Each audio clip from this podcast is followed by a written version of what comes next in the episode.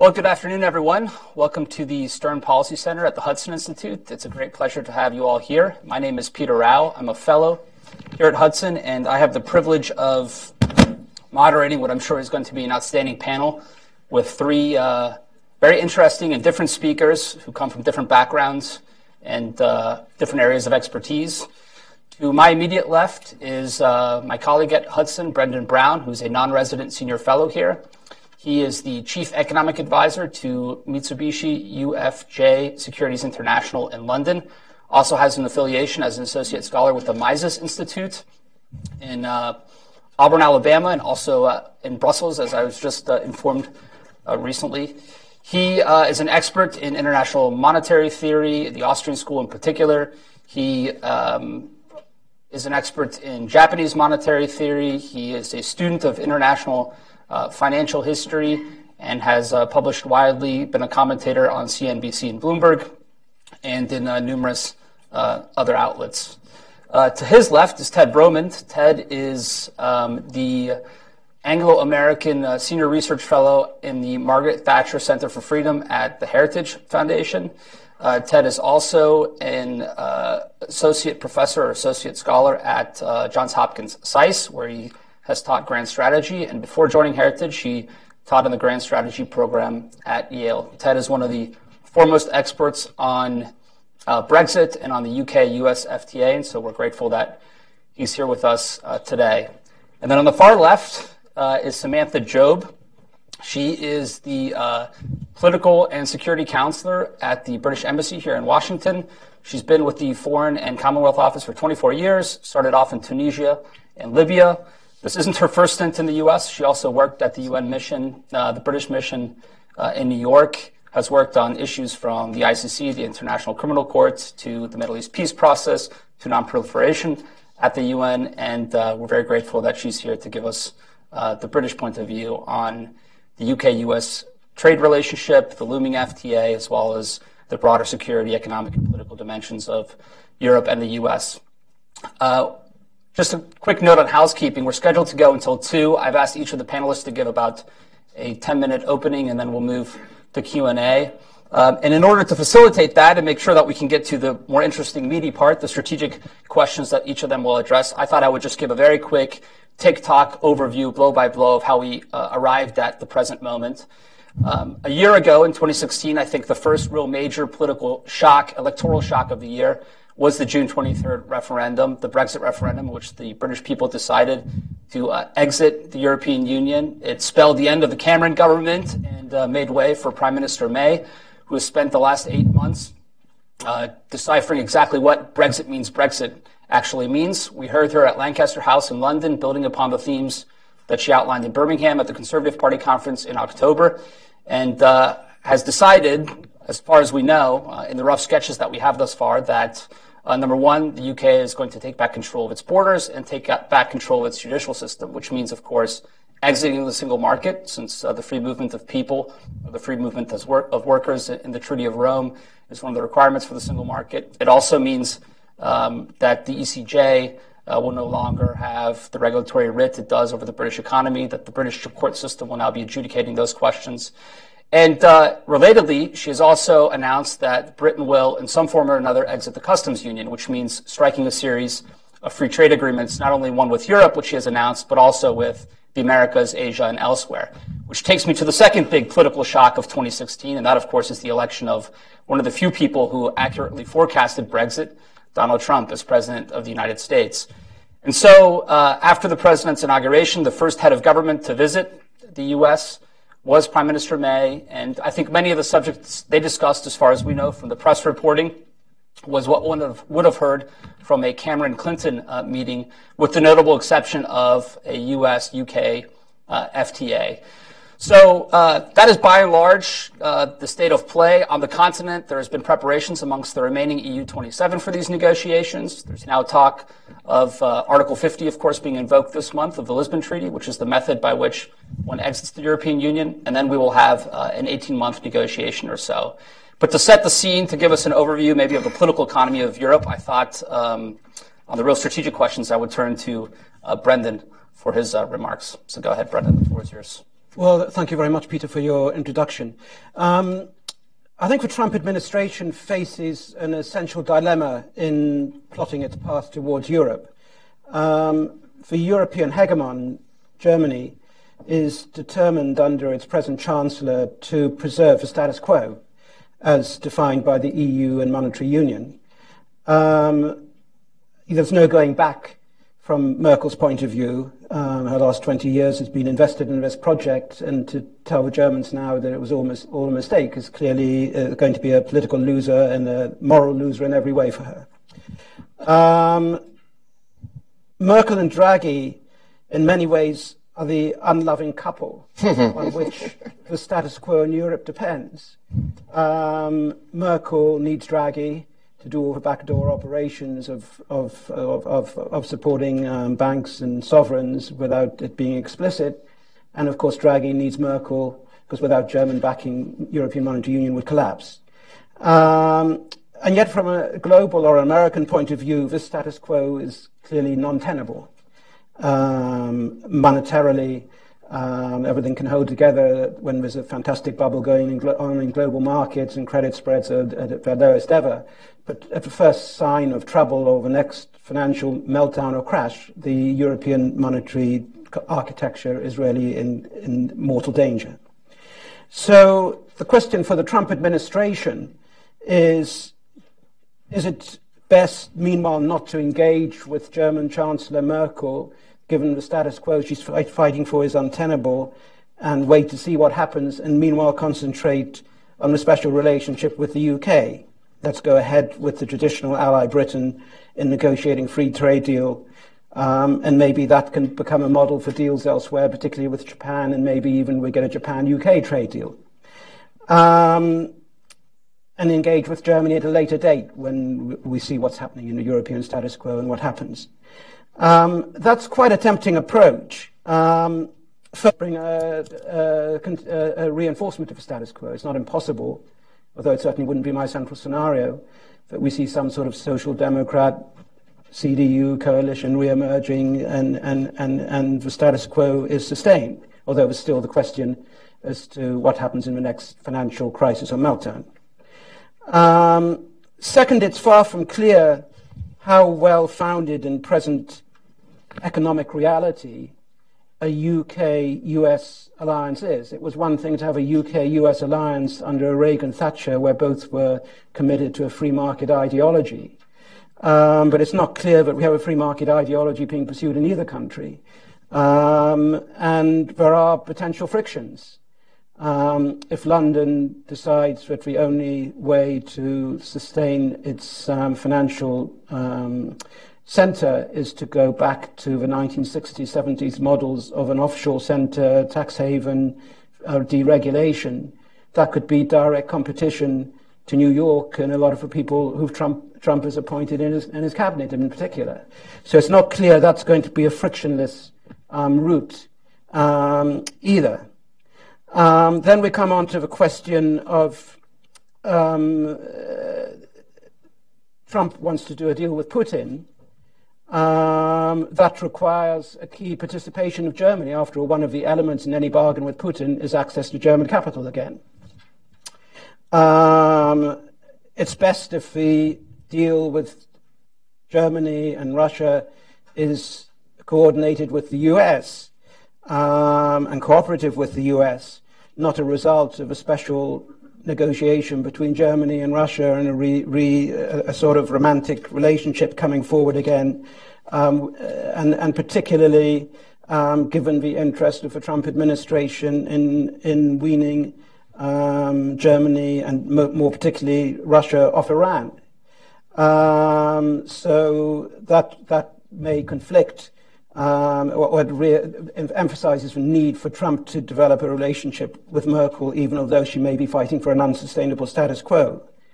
Um, and then there's the contingency of what may go wrong with the euro. You know, we've been used to many, many years under the Obama administration where any crisis in the euro immediately brought the banner of this could be the next Lehman moment and um, a lot of US pressure on Germany to um, do whatever was necessary to avoid a blow up in, in Europe.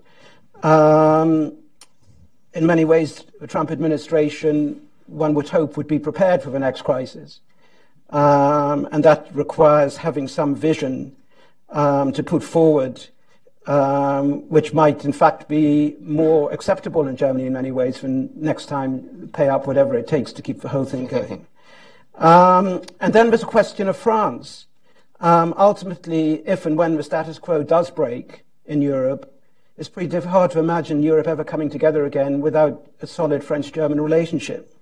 So Trump has to nurture relationships with France um, in the realization that that is key to the rebuilding of a European um, in, in, in integrated free free market.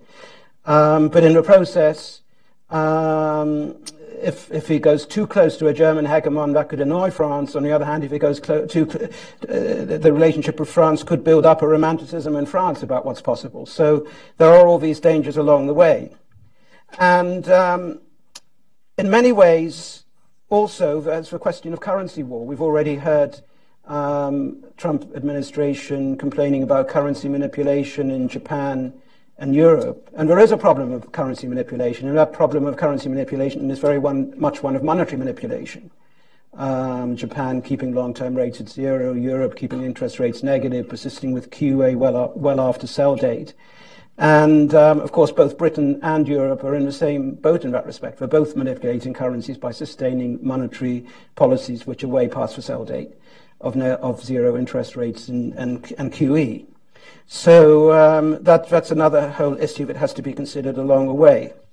I think the, the best prospect is that whilst waiting um, and, and seeing what happens, that the Trump administration would come out itself with some sort of um, uh, strategic vision as to the direction in which they would hope Europe and um, Britain would would would go, um, and um, put put a put a lot a lot of um, thought into that, and and America as the outside party here has an opportunity to be honest about what's gone wrong.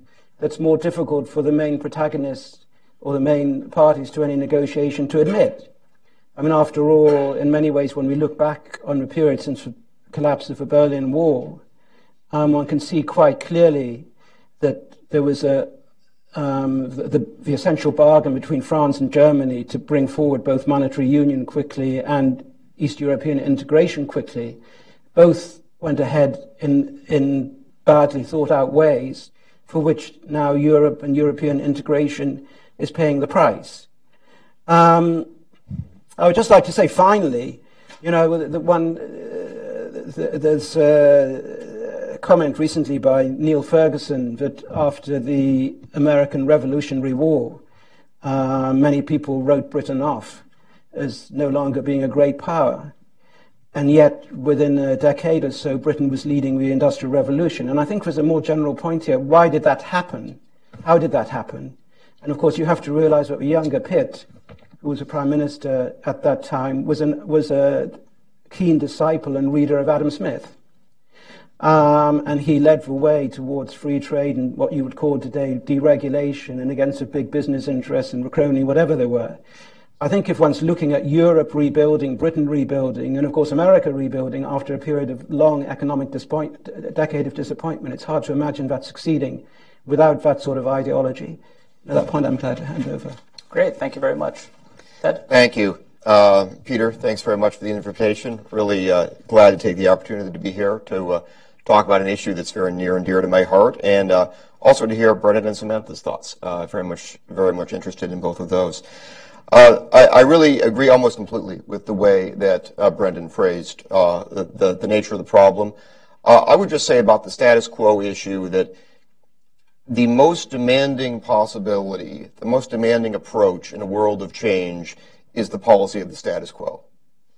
Trying to keep a status quo while everything else around you is changing is a policy that is absolutely doomed sooner or later to disappointment. It's not that it will not work after a while, it's that it can't work. Uh, and I very much agree with, with the way Brendan has, has phrased the central dilemma that's facing Germany. I would also add on the German front, before we plunge into Brexit, that I, I think the difficulties in U.S.-German relations are even broader than you suggest. Definitely on, on the currency side, uh, the manipulation question, I'll yield the floor entirely to you on that. The euro question, definitely. One should also bear in mind, however, that Germany is absolutely central uh, to a European pillar in NATO, and it's spending 1.2% of its GDP on defense. And many people, I suspect President Trump among them, blame Chancellor Merkel for the refugee crisis. So if you want to see a crisis in U.S. European relations forthcoming, the nation that's likely to feel the brunt of American complaints in a great many directions is absolutely not the UK and not, not even maybe the traditional American whipping boy of France. It's much more likely to be Germany. Because when you get from refugees to defense to finance, Germany is absolutely central to all of these questions. Uh, on the UK, uh, let me try to put the question of a U.S.-UK FTA, which I've been asked to address, in a little bit of a broader framework. The Cameron government did a lot of things on the international economic side that I don't think deserve, they don't think got as much recognition as they probably deserved. They almost, they came pretty close to having a very coherent international economic strategy in the context of EU membership, which makes it impossible for the UK to ha- have an actually separate trade strategy. What do I mean by that? They launched an, an initiative to revitalize UK trading links with South America, the Canning Initiative. I think that was only modestly successful. They continued uh, a previous Brown and Blair government effort at promoting Sharia compliant finance in the City of London. Now, some people have raised some questions about this, uh, but financially it's been reasonably successful. Uh, the government reached out to India and tried to rebuild that relationship. And the Cameron government was famous, or maybe I would say notorious, uh, for trying to do deals with China.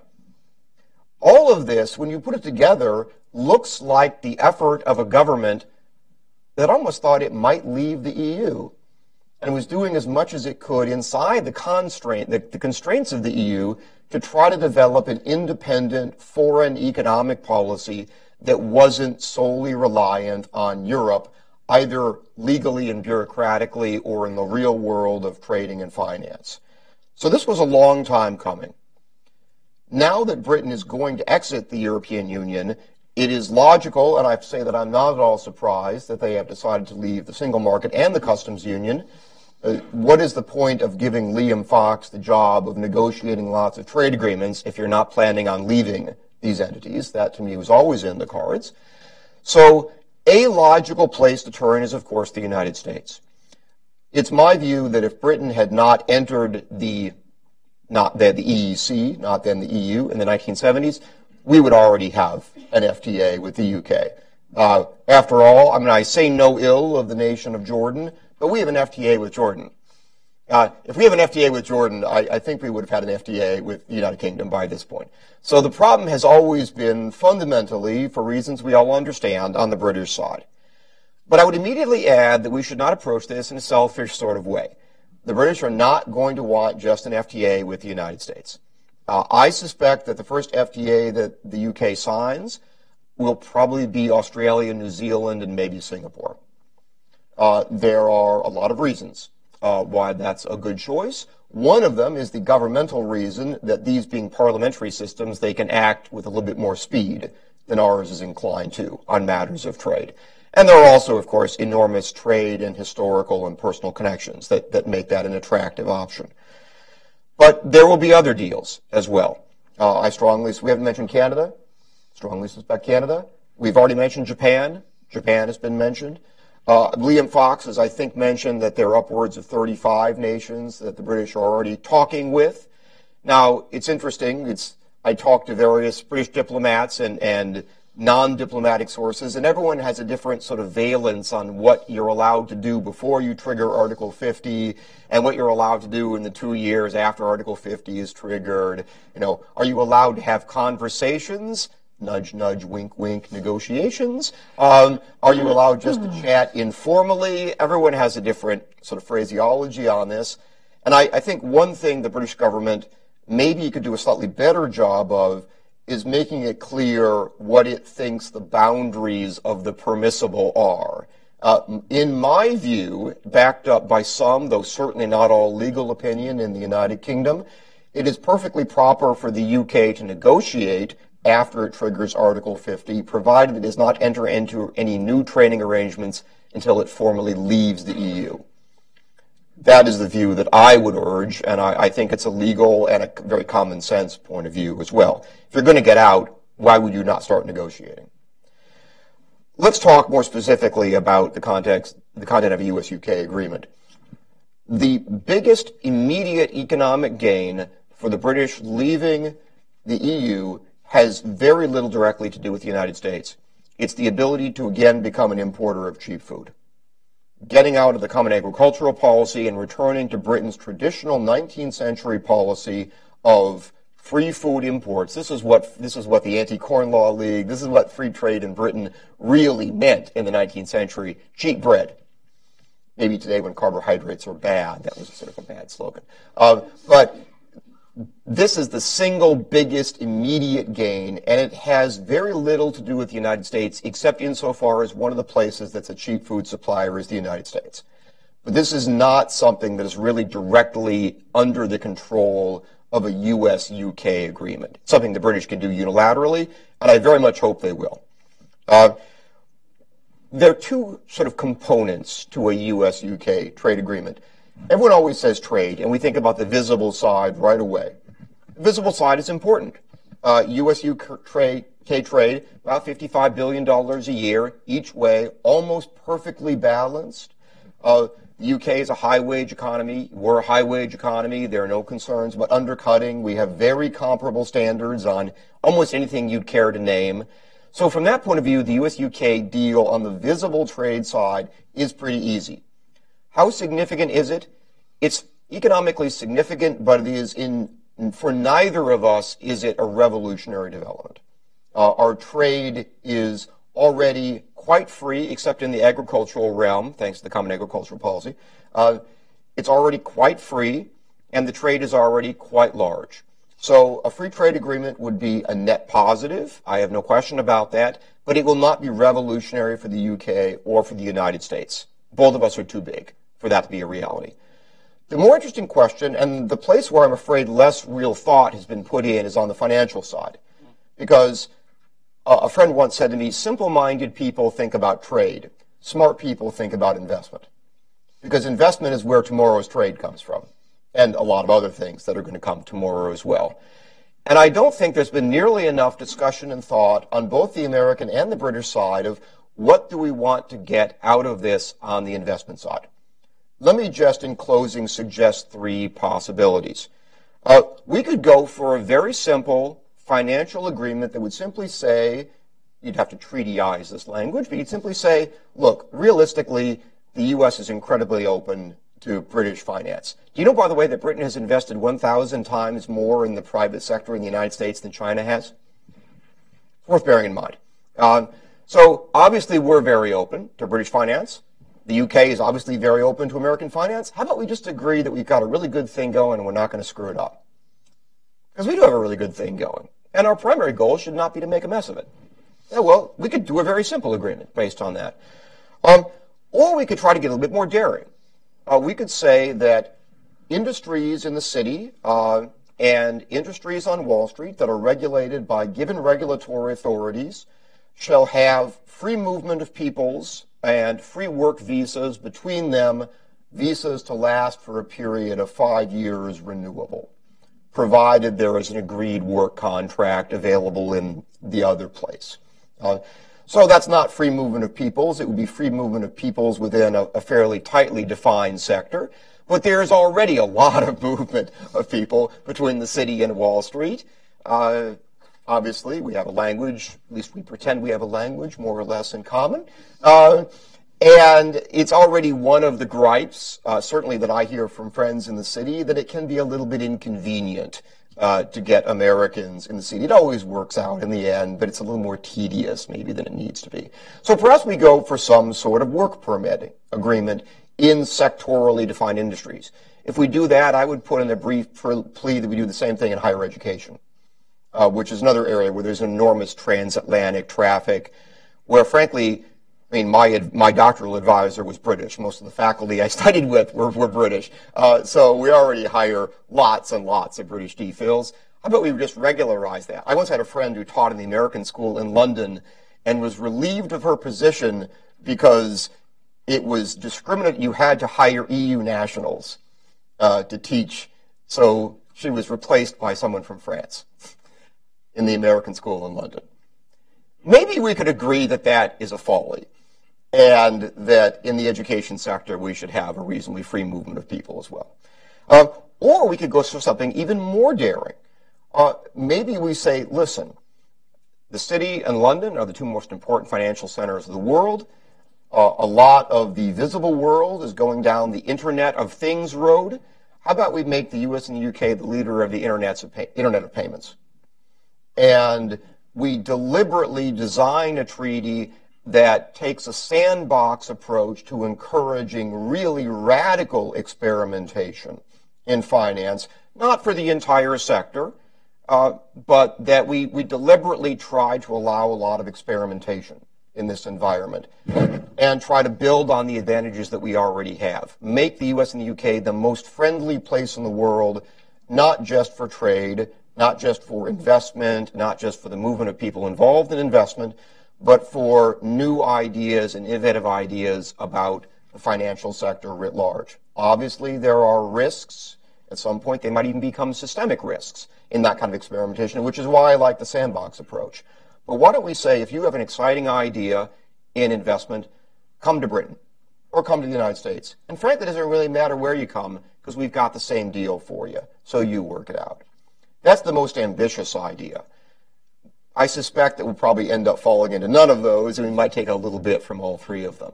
Um, but you know, I appreciate the possibility that Brendan has raised for, for city Wall Street frictions.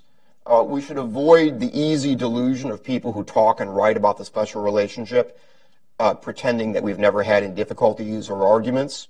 Suez springs to mind, just for an immediate start. A profound piece of American folly there. Uh, but there have been many other arguments and difficulties along the way. So special relationship is not code word for we always agree and we have exactly the same interests. That would be completely childish. Uh, what is, I hope, a word for is, by and large, we mostly find a way to get along for our mutual and general benefit better than any other people in the world. And I think we should continue doing that. The nation that I think in Europe that is going to have the not special relationship with the United States is absolutely not the United Kingdom. It's Germany. There, I think, is the central challenge for U.S. policy towards Europe for U.S. relations with the U.K. I see a lot of attractive possibilities. I very much hope we take advantage of them. So it's just to just to quickly follow up on that. So it's it's essentially your strategic advice to table or altogether set aside nettlesome issues like the NHS and American company involvement for the purposes of speed and alacrity in getting this deal done? Let's let's be grown up about this. Um, we all have our views about the NHS. Um, Britain will, at some point, or it will not, as it desires to, uh, enact changes in the NHS. Um, let's not try to say, make part of the deal that the NHS has to prescribe American pharmaceuticals. Would that be a good thing on some abstract level? I have no doubt it would be. Would it be good for American companies? Yes, it would be. Uh, is it liable to mess up the 90% of the good deal for the sake of 10% of the deal? Yes, it is. And by the way, it's not just the British who have sensitivities.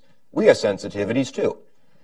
Do we want, for example, an FTA that would require states, cities, counties to engage in completely open contracting? Contracting a, was a very big deal, still is, in the proposed, I think, dead U.S.-EU trade deal known as TTIP. I have no doubt that American states and cities and counties should try to find the best deal for the taxpayer, and that frequently doesn't mean buying American. But this is a sensitive point for us, particularly within a federal system. By the way, we also don't like geographical indicators. You know, they make cheddar cheese in Wisconsin. You know, the Greeks hate the idea that we're making feta in the United States and want to stop us from calling anything feta. Um, so we're sensitive on geographical indicators. Um, how about we just agree that we all have certain points of sensitivity, some of which are not particularly economically rational, and we just agree, like mature people, to let them all drop. And maybe at some point in the future, we come back to some of these things. Um, the big gains are on tariffs in the really big sectors and on the investment side. All of the other fiddly stuff has the potential for 10% of the gains and 90% of the problems. So drop it. Great, thanks, Samantha. Still scribbling. And I hope you don't feel the need to respond to everything that was said. Or, I, am not going to respond to everything that was said. I'm, I'm going to do the. Uh, no, I'm not going to say that. Um, Oh, say it. I'm going to take a slightly different tack, which is to talk about the special relationship which underpins all of this, um, because I think it's it's very easy, as we've just heard, to think that um, doing a trade deal or an FTA will just be uh, super quick and easy, or, or that um, in this new era, uh, the US and the UK want to be everybody's best friends, and therefore this deal can be done on the back of an envelope uh, in three weeks. There is no trade negotiator, or frankly, negotiator in the world who, work, who works like that. Everyone will go into this conversation with a lot of things that they want, a lot of things they don't want, a lot of grey areas in between, and it will take some time. And I quite like the approach of can we just put some kind of fence around the fiddly difficult bits? Um, but I expect there will be fiddly difficult bits, however we, we go into this. So it's absolutely right not to take a simplistic approach to it. Um, I'm going to talk a little bit about what that underlying special relationship, uh, where it comes from. It's the anniversary this year. It's a nice thing to talk about. Um, and so I can't resist a Churchill quote because you can't really talk about a special relationship without a Churchill quote. Um, and I chose this one, which was when he said, We must never cease to proclaim in fearless tones the great principles of freedom and the rights of man, which are the joint inheritance of the English speaking worlds, and through which the Magna Carta, the Bill of Rights, habeas corpus, trial by jury, and the English common law find their most famous expression in the American Declaration of Independence. And the reason I picked that quote is because that approach to the rule of law and the sort of freedoms and common values is what underpins it. Um, and yes, there are new political atmospherics on both sides of the Atlantic, but I don't think those fundamentals have changed in any way. I'll give you a few uh, fun angles to that. When we talk about the special relationship, it's got it's got lots of different strands, but one of the fun ones to talk about is the language. So, uh, divided by a common language is the famous phrase in this one, and I'm a professional diplomat, and I love the the, the the the example of this I love to use is the one that you just used. The word to table in American English means to take something off the table. In British English, it means to put something on the table. I am tabling as a new suggestion. Uh, and the reason I picked that example is because even in our world of diplomacy, international relations, where we think we're all talking the same language, there are times when we're not, or at least we need to be extremely careful to make sure we understand each other. And that actually doesn't matter which side of that conversation you're on, but it's always worth, um, it's always worth having in mind. So we do share language, we do share culture, whether it's films, whether it's um, movies, whether it's pop music. Um, I've seen estimates that up to 23% of Americans have British ancestry obviously includes the, the president. Um, the Queen has met 11 presidents. We have this fantastic asset, sort of continuity in the royal family. The, the knowledge that, that is there um, is simply extraordinary. And she's visited 14 states, which I'm not sure everyone would know.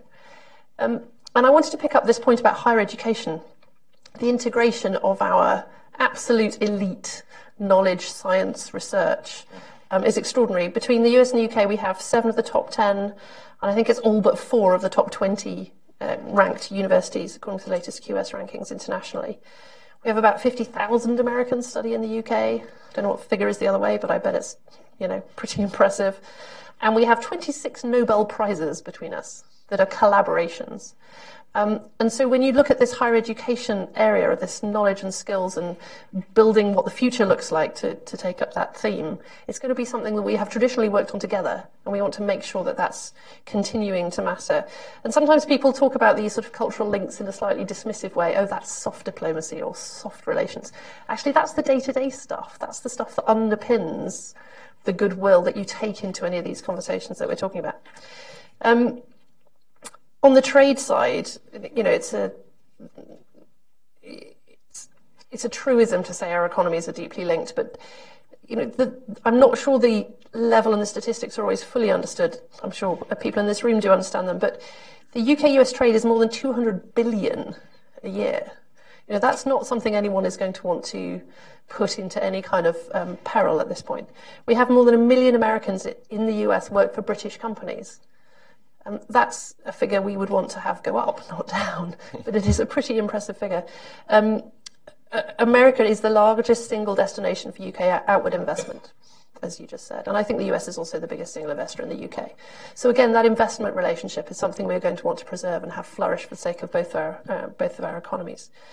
Um, it's important to be clear-eyed about what the, there are going to be some changes. The UK is going to leave the European Union, and that will obviously require US investors to look very carefully at what their relationship with the European Union is, um, where their staff are going to be for Europe. Are they going to be in London? Are they going to be in other parts of the UK? Are they going to invest in Europe in some kind of balancing way? But we're very clear that the fundamental reasons why people picked London in the first place to, to invest, um, many, many of them are not going to change. And partly that's the language, partly it's a really cool place to live, partly it's the flexible workforce, partly it's regulatory framework. You know, there are lots of things which haven't changed uh, and won't change. And there are some that some that will, but there's not as, as simple as oh now everyone's going to have to leave London and go and work in Frankfurt. It, it's much more complex than that. Um, my career, as you've uh, heard a little bit of, is foreign policy and security policy. Um, special relationship obviously came out of the, the phrase came out for a particular security context. And I think this is a very interesting part of what the new relationship with the EU is going to be, what the relationship with the US is going to be. Um, the UK-US cooperation in defence and security and intelligence is simply without parallel uh, in the world. So we have um, our troops train together, they equip together, we invest in each other's kit, we do exercises together, we deploy together. We have more than, I think it's 800 odd uh, UK personnel serving, stationed in the US across 34 of the 50 states. It's a really integrated sort of philosophy as well as um, uh, sort of tactical approach. We share intelligence, we share technology that we don't share with anyone else. Um, obviously, we have a very close nuclear relationship. And the reason I pick that out is because uh, this is not a binary conversation about the US or the EU, but whenever there is a new challenge or crisis emerging in the world, and I've seen a few, the instinct, like it's in our DNA to say, we face this with the US. What does the US think? What do we think? What can we offer? How shall we do this together? Who else shall we talk to? Is the second question. um, and who else shall we talk to? Might be the EU as a whole, but frequently it's small groups of countries who have an active interest or influence in the country or the situation that we're trying to fix. So it may be a truism, and it's absolutely true, we operate together in NATO, we are Security Council permanent members, we operate together in G7. There are other formats and um, arrangements of countries in which we operate together, whether that's the coalition, a global coalition against um, ISIL at the moment, but it might be quads and quints and all these sort of diplomatic technical terms. But it basically means small groups of countries getting together to try and tackle um, a, particular problem. And that is always going to be something that we instinctively do with the US, and it's always been something we've instinctively done with Europeans, but not always with Europe as a whole. Sometimes yes, sometimes no. So it's going to be interesting to see how that works. But it, the overall um, approach to it isn't isn't going to be uh, isn't going to change. So just talking about that um, relationship. I'm absolutely delighted by this photo, by the way. I was even more delighted that I'm also wearing red today. I must have that, that, was kind. Um, we have a lot in common right now in, in how our two uh, political leaderships sort of came to power and how they look at the world. And the particular point is to say they both came into their jobs as a result of a, an expression of a wish for change, which I think everyone has reflected here. Um, a lot of people in both societies have felt left behind by the pace of change, by globalization, by, I would also say, by the pace of change technologically, uh, the pace of change socially. And so, how both uh, on both sides of the Atlantic, our leadership has stepped up and said, um, case Prime Minister May on her first day in office, that I want to be able to help that group of people who are feeling left behind.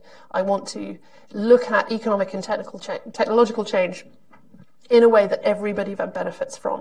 And I think that's going to be an interesting part of the conversation uh, on both sides of the Atlantic as we look forward into sort of how we do that and can we do that in the context of how we're working together economically. Um, excuse me. It is March. Everybody knows what's going to happen in March. We're going to trigger, trigger Article 50. We don't know exactly when in March, by the way. If anyone was going to ask me that, I don't know yet.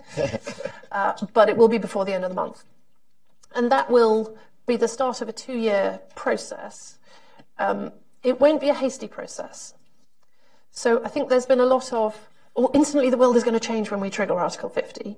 It isn't. Some of the atmospheric certainly will change in the way we're describing, but it is a two year process. It will probably pass quite quickly for those who are involved in, in trying to get this done in that self. But we're not looking for an off the shelf easy fix. We're looking for something which is an agreement between an independent sovereign United Kingdom and the European Union. We want it to be a sort of mature relationship that both sides benefit from. Um, we want to.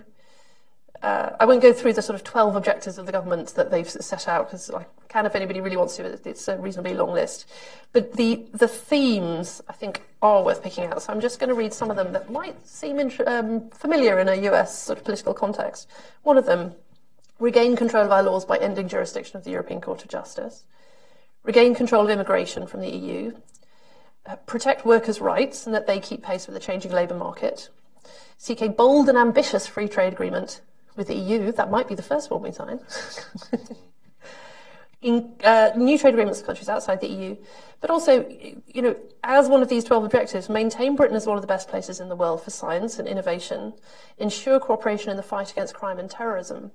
And we talk a lot about what's the economic relationship, the trade relationship, the investment relationship with the EU going to be, but there are huge areas of uh, defence and security and um, what I call national security, counterterrorism type cooperation, which is done through the EU and with the EU and acting with the EU internationally, that the EU may not want to lose and we may not want, may not want to lose because a lot of those sort of transnational type threats, um, we, all, we want to be cooperating to um, sort of raise everybody's standards. So a lot of that agenda will sound familiar here, the sort of the priorities, the way they want to go. The EU has 53 free trade agreements, correct me if I'm wrong. Um, we're probably not going to get 53 done in the first year, so there will be this. Who do, who do we talk to? Which are the key ones? How can they? Uh, will they be models for others? There's going to be a, a, sort of a, a big challenge ahead. Conversations about what the shape of the US UK FTA are going to look like will, in my personal view, um, not be as simple and as straightforward as some in the media might make it look, but the goodwill and the determination to do something and to do it well will be as strong as, as we're hearing. So um, well, I think one of the important things to talk about is um, Boris Johnson, who's our Foreign Secretary, always loves talking about the fact that we're leaving the European Union, but we're not leaving Europe. What he means by that is we support the choice of other European countries to be part of the European project. Um, and we'll continue to work together on global security threats, but we're just pursuing a different path. but that path isn't an inward one, it's an outward looking one. Um, I followed the campaign extremely closely within the constraints of being in Washington at the time. Um, but during that campaign, nobody said they wanted a sort of smaller role for the UK in the world. They all said they wanted freedom from some of these European, as they saw them, constraints to get out into the world. It was a much more global outlook, want to be trading more freely internationally, want to be acting on a global stage. Um, so that's what we're expecting our future to look like. And it has to be said, if you're looking at close relationships with people outside the European Union, this is absolutely the first one that we think about, um, as do you. I think there's no clearer example of that than the special relationship. So if our question is, what's a special relationship going to look like in a Trump administration and a post-Brexit world, um, I think it's going to look stronger than it looks now, not weaker. Did you have a two-finger follow-up you wanted to? Add? Yeah, I, I, was just I was very struck uh, by by your mention, obviously, of close defense and security intelligence cooperation, which obviously I entirely agree with. Um, it just reminded of I was having dinner last night with a friend who I won't name uh, because he holds a, a, position in the U.S. government, uh, served in Afghanistan, and is now in a, a teaching capacity at a service institution somewhere in the United States. And he said that he's teaching the future military leaders of the United States he says that none of them think NATO is worth anything because they've all served in Afghanistan. And their experience of NATO is some useless Dutch general or some hopeless tiny little Belgian unit that takes 10 times more effort to support than they act, than value they actually deliver.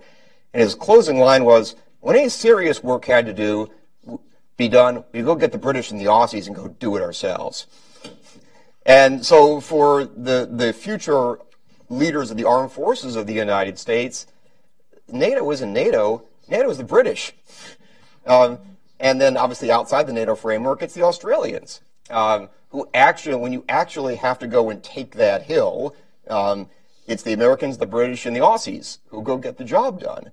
And I really wonder what the future will look like in, say, 10 or 20 or 30 years, probably less than 30, when a lot of the veterans who served in Afghanistan and Iraq are at you know, much higher positions, either in the military or on the civilian side, as we see in the current administration.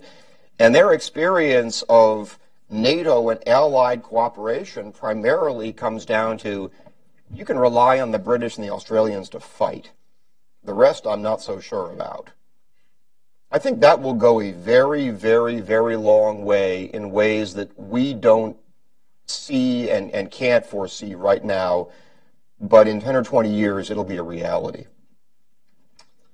Thanks. If I could just uh, ask one fun question, then we'll turn it over to the audience since I see it's, uh, it's almost 125. Um, if I could go back to, back to Brendan, it seems to me that a lot of the negotiations or the lead up to the negotiation between the continent and Great Britain are premised on basically the status quo economic situation in both countries, the relative weight between the two, their sizes, and so forth. But um, I'm wondering if you could don your forecasting hat. I know you've spoken a lot about um, asset price inflation, irrational exuberance, whether or not credit bubbles are on the horizon, and you did reference the back door through which the ECB transfers value from the north to the south. Do you see in any of these underlying monetary trends, ECB or Fed operations, any risks on the horizon that could in turn potentially upset or change either the politics of the continent or the negotiations themselves? Well, I think in Germany itself, with the elections coming in September, um, the transfers through the European Monetary Union are a, are a big, big issue. So you only have to look at um, Der Spiegel or Das Bild to see that there's a, amongst a lot of the German population, there's a resentment at um, neg- zero or negative interest rates at a time when inflation in Germany, if you measure it the same way as in the United States, is near 3%. Um, and so we're getting squeezed negative real rates, and what for? Basically to support um, the Italian banks and sovereigns. So that that's a live election issue. Now, I think the way the the elections go in um, September in Germany uh, will have crucial bearing in in all of this, um, and that could be the first um, revolt, as it were, against the status quo if Merkel doesn't come through and be able to win a, a, a new position as forming a coalition. Um, so yes, that, that, that could be the the first challenge. Um, but on your question of asset price inflation, I, I, I think the um, one, one statistic I would quote, which I'm sure many of you are aware of, is that the German, the Bundesbank, now has a 700 billion Deutschmark credit with Target 2 system, ECB. So essentially, Germany has about 30% of its GDP lent out to the um, to the uh, ECB, which is then on lent again to the weaker banks throughout the system. That, that's a huge um, item, and um, if you get any sort of resurgence of tensions in global markets and these spreads beginning to widen out and even more money has to go in to sustain it, I, I, I think these are the sort of triggers that break the, could break the status quo. Thanks. I suppose we should open up to, uh, to audience questions. If you can, please uh, identify yourself and you have an institution or organization that you're affiliated with, please mention that too. And try to keep your questions relatively short if you can. I saw you had your hand up first, ma'am. And wait for the microphone too, please. Thanks. Thank you very, thank you very much. Alex Hall Hall, uh, fellow with the Atlantic Council, but also British diplomat. Um, speaking in my personal capacity, however, um, I very much would like to endorse uh, a lot of what my colleague Samantha has said about the sort of default instinct for the UK to work very closely with the US on uh, all foreign policy, security, and defence matters. Um, Samantha didn't mention it, but I would like to say there is also a default US instinct to sound out the British before engaging with the EU or the Aussies or other countries as well. So I think it's a two way process. I think um, uh, the bit I would like to probe the panel a little bit more on is that um, British Prime Minister Theresa May has uh, gambled quite heavily in um, immediately pursuing this very strong relationship with President Trump. And although there are these very deep historical ties between our two countries, I would say that Britain has become a little bit more European than perhaps we realize. And on very many significant issues, there are profound differences between the UK and the US, whether it's approaches on climate change or sort of cultural issues like gun rights or, um, and this new US administration has some positions that are completely uh, opposed in the UK, and there are a significant amount of people in the UK who feel quite suspicious towards the new US administration. So I would say it's quite a gamble for the Prime Minister to pursue a very strong relationship with President Trump.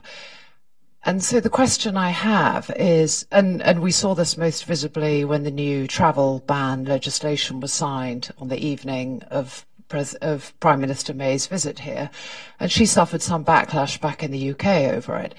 So my question is, um, how long might it take for a new free trade agreement to be negotiated?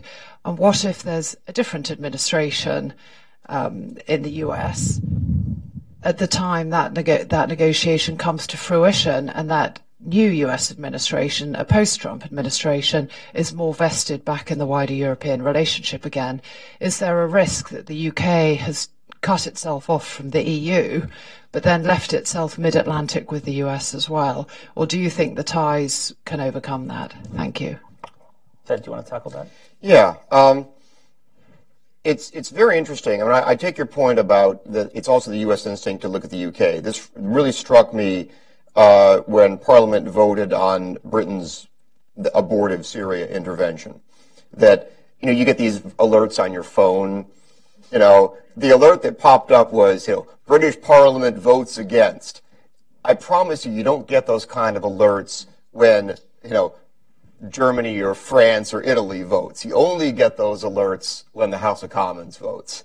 And, you know, a bit, bit of a market signal about who do Americans really care about. Um, it's the British primarily. Um, it's also interesting if you take a look at Pew's long run polling on this. The nation America likes the best, I think this is a sign of America's uh, sort of inherent good sense, is of course Canada, uh, which always comes first. 89% of Americans like Canada. I don't know what the other 11 think. Uh, it must be crazy. Um, but only a little bit below that, normally about 85% is the UK. Very stable. Uh, the third is usually Japan. If it's not Japan, it's probably Germany. Uh, so, but it's quite a little ways down. So I very much agree. There, there is this connection. It goes the other way as well. Uh, a different, a, a future administration.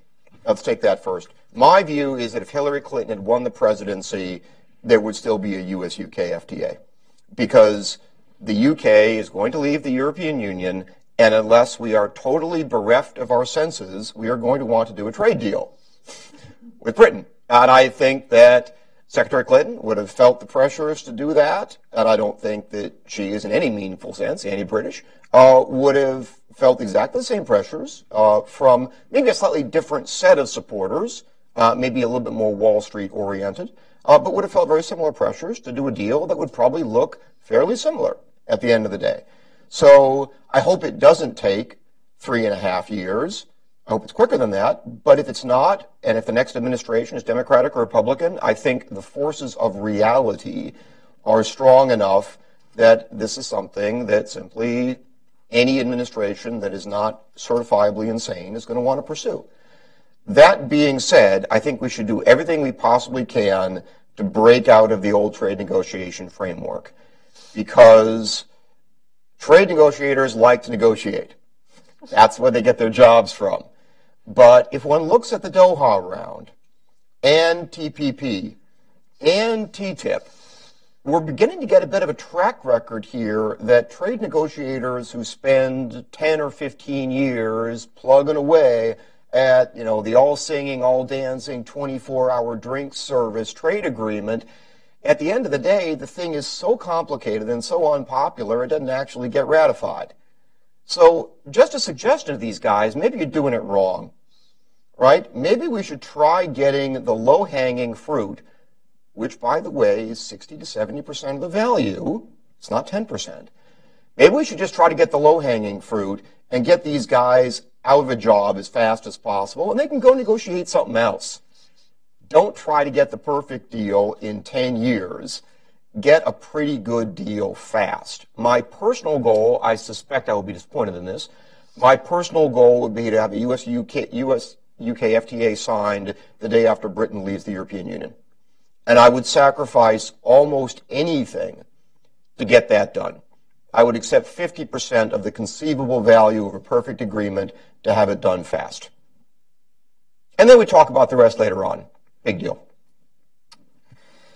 Could I actually follow up real quick with Samantha on a somewhat related question on the future of the UK and Europe?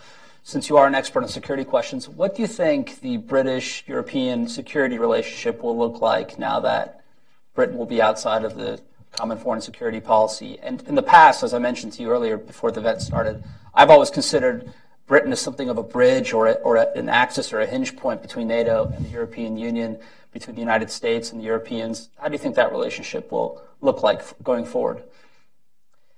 Um, just on the trade deal, very quickly, I think I agree absolutely. Whatever administration we would have uh, here or there would would be negotiating trade deal now.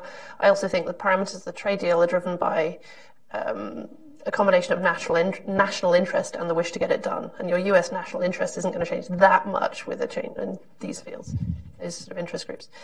Um, I think one of the interesting things about the negotiation with the European Union is going to be, I think there are two things.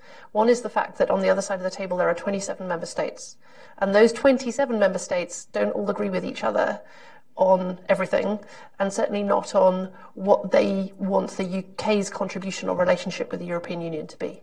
Some of them are um, extremely close to us on sort of security issues and have seen that as a net benefit that we bring to the Union. I think most people would actually agree with that.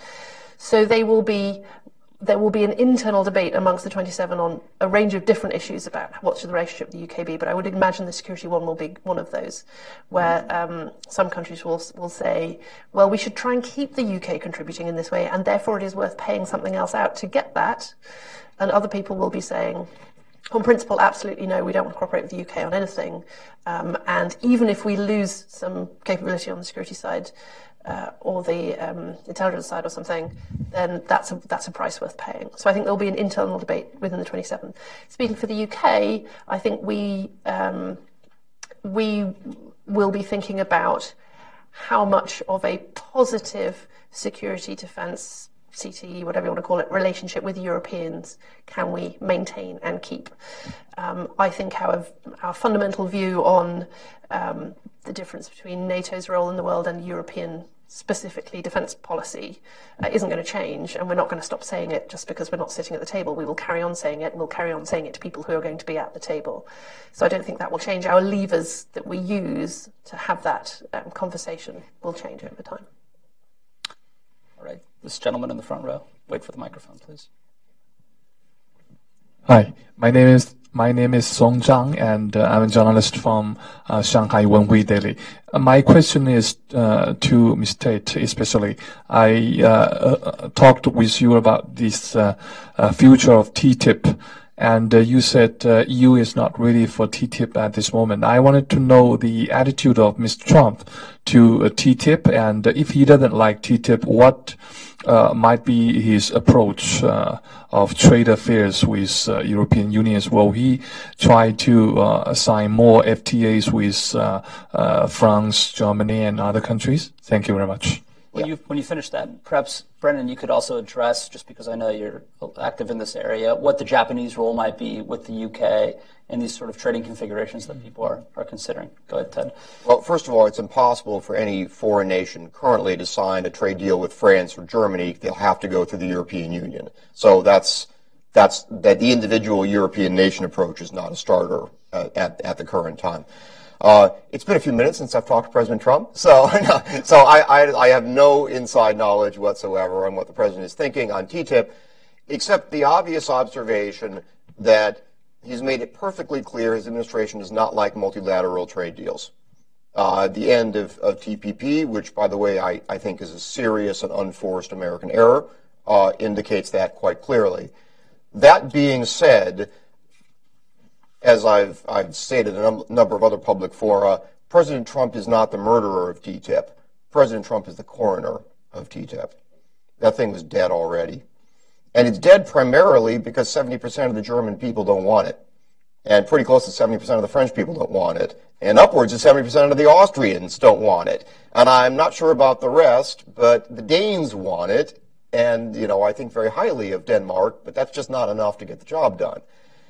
And unfortunately, uh, a series of extremely destructive myths have been deliberately propagated about the possibility of a U.S. EU deal uh, most of them centering around an amazingly obscure set of arbitration provisions on which I have been guilty of writing several papers, so I've probably contributed to the fog. Uh, but it is astonishing how unpopular uh, this has become. In the broader sense, though, I think it's a symptom of what I mentioned earlier that these really big, super all encompassing trade deals have run their day that may be a good thing. It may be a bad thing. It may be positive. It may be regrettable. It could be a bit of all of those. But I, I just, I accept it as a fact that the era of the really super big trade deal is done for the time being. And therefore, since I believe very sincerely in free trade, that it is time for us to do the best bilateral deals we possibly can. And we better make them simple and they better be easy enough so that anyone can look at them and read them and understand them. Is that too bad? Perhaps it is. But the alternative to taking that point of view is saying we're going to keep on bullying ahead with things that are rejected by about 70% of the European people, which aren't super popular in the United States either. And I really don't think that's a wise course of action. Yeah, and Japan, U, uh, Japan, UK, it's an obvious deal to do, and one which doesn't have the handicap of a UK agricultural sector which would conflict with Japanese farmers. So um, the other advantage of a, of a Japan-UK deal is it would very much stimulate German thinking. Because if you give Japanese um, manufacturers free trade uh, access into the UK, the, the immediate loser from that is going to be German exporters to the UK um, if uh, they're subject to uh, some sort of tax. So it may very well help in, in cat- being a ca- catalyst to that process. And I think, as I mentioned earlier, it can also be something which is a catalyst in a US um, relationship. So I think Japan is in every way a, a, crucial trade partner for UK, and it's much better to go down that route than what one also hears sometimes of trade agreements with China, which I think would be have a negative impact on all the other trade agreements that Britain would be trying to work out. That's the lady in the back left. Thank you. My name is uh, Jori Keisper from the Netherlands Embassy here in DC. Um, I have a question about the foreign uh, trade uh, agreements, um, the FTA, the free trade agreements. I'm sorry. Um, I was missing uh, in the story of Mr. Bromund, but maybe also uh, Mr. Brown and Ms. Job would like to chime in. What I was missing is uh, the aspect of trade in services, which might be a very big uh, growth potential for both markets, but at the same time would have a big impact on a big shift, most likely in terms of jobs, which is precisely an agenda that the current president here in the U.S. has been elected to bring back to the U.S. and another that struck me in your in Mr. Bromund's um, remarks was the focus on financial sectors and educational elites, and that also seems to contradict the president's uh, agenda of uh, be standing strong for the regular American worker. So if you could please comment on that, that would be great. Thanks. Well, it's not just elites who go to college anymore. Uh, but, you know, broadly speaking, I, I do take your point. Uh, let me take them in order. Services. Uh, there is out there another international agreement, TISA, um, the Trade and Services Agreement, uh, which is one of these big multilateral initiatives. And I, I mean, I think this is kind of the shoe that hasn't dropped. Is you know now that T- TPP, at least from the United States point of view, is dead, if TTIP is dead, is is the fire of the anti-globalization primarily sort of a left-wing oriented crowd? Does that turn on TISA next? They haven't really noticed it yet. Um, and maybe we should hope that they don't, in which case I should shut up immediately. Um, so there's that. On the, the on the narrowly U.S. UK um, specifically services side, I think we can go a little bit down that road, but I'd be reluctant to go terribly far. And the reason I'm reluctant to go terribly far is because you get into very tiresome details about harmonization of professional credentials once you start talking about services. You know, what's a chartered accountant? How does chartered accountancy in the United Kingdom compare with being an accountant in the United States? Um, and you know, in, in some sectors, uh, for example, a British DPhil is an American PhD and vice versa, and no one really worries very much about the differences between them. There are actually some differences, but no one really cares. Um, but do we really want to go down the road of making a free trade agreement depending on our ability to assess nursing credentials in the UK and the United States? Well, there's some value in that. But again, this to me falls into the category of things that is probably better avoided. Uh, except, and this comes to the second part of your question, in what I guess you really rightly characterize as more the elite sectors. Uh, look, they're the high value sectors, right? And Wall Street and the cities where the money is. And you can frame it as a favor you're doing for the elite, but I would frame I would frame it entirely the other way. I'm saying, listen, we're not going to do a free trade deal with another country that involves the mass import of foreign workers. We're limiting personal mobility to precisely the areas that only really affect people who are mostly already pretty well off. So if anyone's jobs is at risk, it's the jobs of people who already work at Merrill Lynch or Goldman Sachs, you know, or Barclays. Uh, and we're precisely doing it this way because we don't like the idea of oh, sort of oh, know, broader permitting arrangements. So I think it rather depends. And education, let's face it, both the U.S. and the U.K. are absolute suckers for spending money on education, as proved by our titanic education budget. So I, I see that as a pretty easy sell if we decide to go down that road. But I, I think I think a Wall Street City arrangement is perfectly sellable from the Midwestern factory point of view. You say, how about those guys face some international competition for once instead of you guys? Yeah, sounds good to me. To comment on that or no? No. Okay. I was just going to say that cooperation in the high tech sector is something which is going to be, um, the world is going to change again.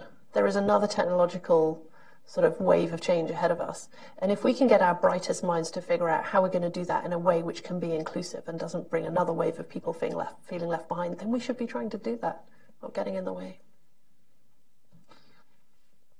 Yes, sir. Brian Marshall. I've uh, been working with an international agency uh, for the last few years uh, on various assignments, uh, Organization for Security and Cooperation in Europe. Uh, if, uh, assuming that the United States is still a member of NAFTA, uh, how might this affect an agreement with Britain, affect potential uh, trade and investment relations for Britain with Canada and Mexico? Good question. Uh, there, there have been uh, a series of individuals in, in the United Kingdom for years who've argued the UK should join NAFTA. And this idea has been raised, again, fairly recently, um, including by, by people like Dan Hannan, who I have an enormous amount of respect for. Uh, with all due respect to those people, I think this is a bad idea, however. And I say that for a couple of reasons. First, because although I'm a very strong supporter of NAFTA, NAFTA is now a very old agreement. The idea stems from the late 1970s. A lot of the text was done in the late 1980s. The treaty is a product of the 1990s. If we were to do NAFTA again today, we would almost certainly want to do it somewhat differently. And I'm not therefore, you know, throwing blame on, on NAFTA as it currently exists. Um, why would the United Kingdom, which has the incredible oppor- I mean, what an amazing opportunity. The United Kingdom has the opportunity to design its foreign trade structure today, not 20 years ago. Why would it want to sign on to what is now still, in my view, a good agreement, but a rather old agreement? I don't, I don't think that, that that has a lot of negatives to me. The second and more immediately compelling problem is you have to get the agreement of all three NAFTA nations to let a new one in.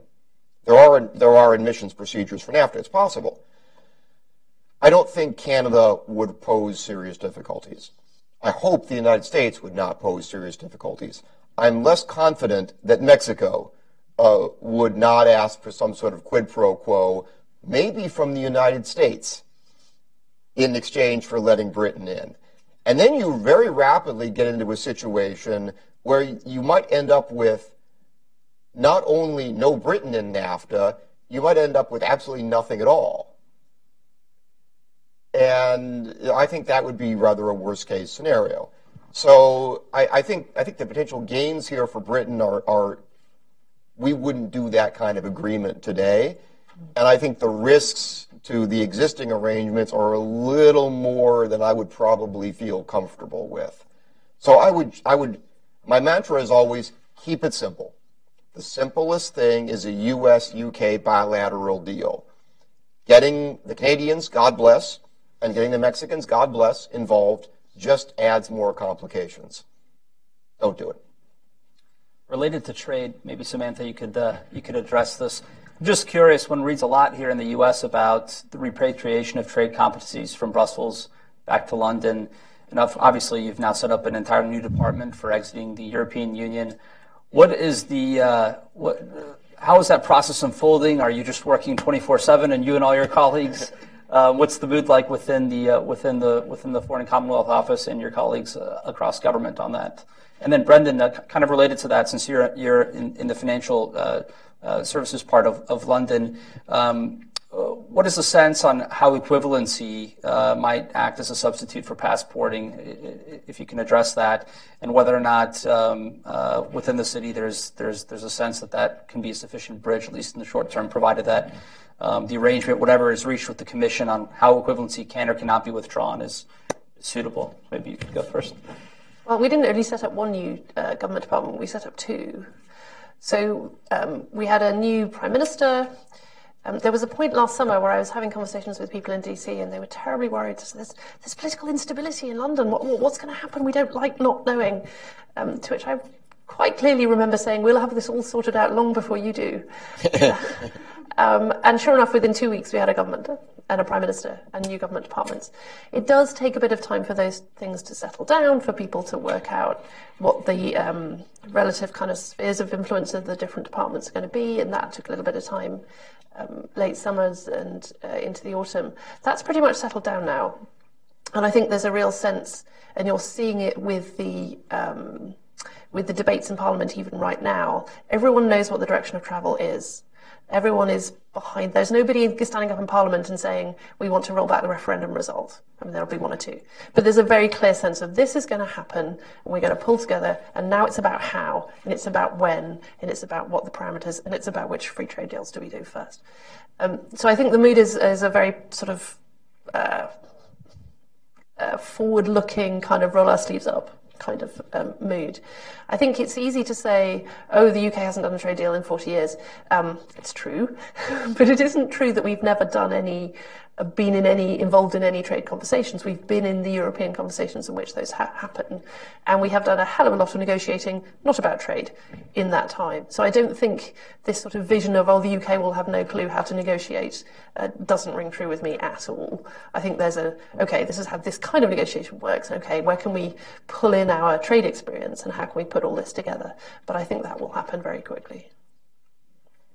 I mean, on this question of uh, equivalence um, and passporting, I mean, my fear with the any sort of negotiations on equivalence is they become used um, by, by, the EU side to restrict the ability of London to um, develop as an offshore, low regulation, low tax centre.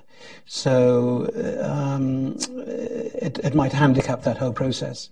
Um, and in, in the, the way global trade in services is going, and, and especially if one has deregulation on Wall Street, it wouldn't be in London's interest to get caught into that particular trap. Mr. Uh, my name is Mark. I'm with a foreign policy journal called Providence, and my question is on how will you know whole multitude overlapping bilateral free trade agreements affect businesses in Britain, and whether or not they would, you know, what difficulties will they face if they have to adhere to several? Um, is there a risk that there's a trade deal on paper that the businesses there, especially small and medium ones, won't actually be able to adhere to? I'll take a crack at that one. Um, most UK economic activity, like most economic activity in any country, is about people in England or Scotland uh, or Northern Ireland or Wales uh, selling things to people who also live in England, Scotland, Northern Ireland, or Wales. As the overwhelming share of their economic activity is domestic, just as the overwhelming share of American economic activity is American selling to Americans. So uh, we should. I mean, I'm, I'm a I'm I fully recognize the importance of international trade and finance and indeed services, but we should always bear in mind that, you know, as Gladstone once put it, the strength of England lies in England. Uh, you know, it's not mostly about foreign trade.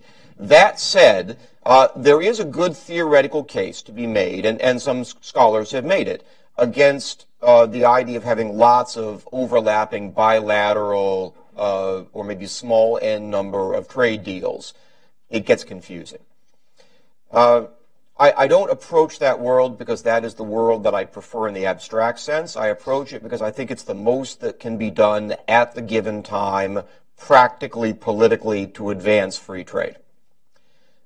Even that being said, it's not all that difficult because businesses do not sell into some sort of generic foreign market. They sell to a very particular country and a very particular customer within that country, and they have to know the customer and the market they're selling into, or else they're not going to get the contract. And part of that, of course, is knowing the overall terms of trade that are agreed between the two nations that are over the top of it all. So, and I agree with the theoretical case that maybe you're presenting, but practically speaking, I don't. I think this is a deburdening on certainly on the tariff and and quota side, uh, and it's a modest deburdening depending on what we do on the regulation side. So on the whole, it's a net positive. I'm the first to say that a U.S.-UK FTA is not economically revolutionary for the U.S. or the U.K. That that is an exaggeration. It is a good thing. Uh, it's a good thing economically, and it's a good thing politically because it shows that the two most important liberal economies in the world are committed to free trade with each other. And that's a very powerful political and economic signal. But it, this is not something that, considered from the narrow economic point of view, would make or break the U.S. or the UK. So the concern you pose is a real one, but I think it needs to be considered on balance, and on balance, it is not very large. Either of you want to comment on that? And will apply on both cases, on both sides of the Atlantic. If the Trump administration approach is to have a series of trade deals with you know, all the different members of TPP and us, and um, I don't want to go into NAFTA, but you know, there's a, it's not going to be an, um, a disadvantage of one market over the other. It's going to be down to, as you say, the individual companies who know where they're selling or marketing into at any given time. Yeah. Yes, sir. Last question. Yeah. I'll oh, wait for the microphone, if you will. I, I can skip the mic. No, no, no, no. Oh, we need it for the. Yeah, thanks. Uh, my name is Gerald Heng. Uh, I have been a Londoner. Uh, to understand this concept of the British leaving the European Union, you got to understand uh, why it was in in the first place. I've been speaking to the common folks in East End and West End London, and they tell me, "Hey, mate, don't you know who won the war? Who won the Second World War?" I say, "I don't know." They say, "Oh, I heard it was the Soviet Germany. Union myself." Germany. Then uh, the British Prime Minister Ted Heath took the British into the common market. They never call it European Union, by the way. They call it the common market. They're talking about trade. They're talking about economic progress. And when that Heath took it, took the, the, the thing in, it was, it was heavily debated in Parliament, and he carried, he carried the House of Commons. And he's only a Tory conservative prime minister. And, and up to today, I have got people from the British Commonwealth, the former British Empire dependencies. They tell me, what has got on, what has got on to this British? Have they forgotten how great they were when they were building this country and building this empire? Huh? Is it, is it because of the fog around there that stopped them seeing beyond the borders? So when I, when I, when I, when I got all this, I, I begin to feel that the concept of leaving, of leaving the European Union is fatally flawed because economically, Britain is not doing well. Now, and at the same time, at the same time, don't forget that there are only 36% of all eligible voters in England and Scotland and all this. All right. Do you want to just summarize on a question real quick? Yeah, my question is very simple. You have got the biggest market in Europe. Why do you leave it? And Europe is related to other markets, and you can go into that. So my, my concept is that this special relationship shouldn't exist because the, uh, the British exit All right, is not a foregone conclusion. Well, so I asked the panelists Yeah. whether they could uh, throw some insight into this matter I think I- as a matter of global trade. I think I would I would maybe rephrase it slightly and just say that um, there is a lot of I think worry, hesitation that something like 44% of British exports and goods and services go to the continent. Is this transition in a two-year period where Article 50 talks and subsequently also a new relationship with Europe is going to be established? Is that really um, viable and possible, or are we more likely to experience a transition that then allows eventually to make way over a five or seven year period uh, into an, an FTA? You can give the technical answer. I'll give the political answer. Um, there will be um, the two-year period is uh, if we were doing trade models of the take 10, 10 years as a time um, approach, uh, is a very short time. And I think it's pretty well understood that there, that there will be a need for transitional arrangements for people to get used to what the new systems are. But what the government's very, very clear about is that those transitional arrangements aren't going to be open-ended and kind of waffly and go on forever. It's really important that we know what's going on, that businesses know what's going on, so that people can plan for what the new arrangements are going to be. So it's a sort of planning process, not a kind of open-ended we'll talk forever and you know keep going back to the difficult bits and no deal in, until it's all sorted out. Yeah. Uh, on the, the trade and economic point of view, uh, a couple of points. The very broadest sort of level of this. Because of Britain's geographical location, it will always be very concerned with Europe, economically and, sec- and security and lots of other reasons. Um, the European Union, from the economic point of view, is a kind of a subsidy that encourages Britain to pay more attention to Europe economically than it would otherwise pay, a role that will always be very important for it given where it is. Europe is a low growth part of the world, and I see no reasonable prospect that it will, in the near or distant future, become a high growth part of the world. Therefore, the effect of the European Union is to further emphasize the extent to which Britain emphasizes its economic and financial interests in a part of the world that is slow growing. Therefore, Britain will, on average, in the future, do better by diversifying its portfolio, removing the subsidy of focus on the European Union, and focusing more on other parts of the world, not only including the United States, but certainly including the United States. Does that mean that Britain will be better off in every single year in the future because of changes in European trading arrangements? No. But it is rather like a man who has a job with a company. The wise man who has a job like that doesn't you put his all of his retirement money in company stock. you diversify.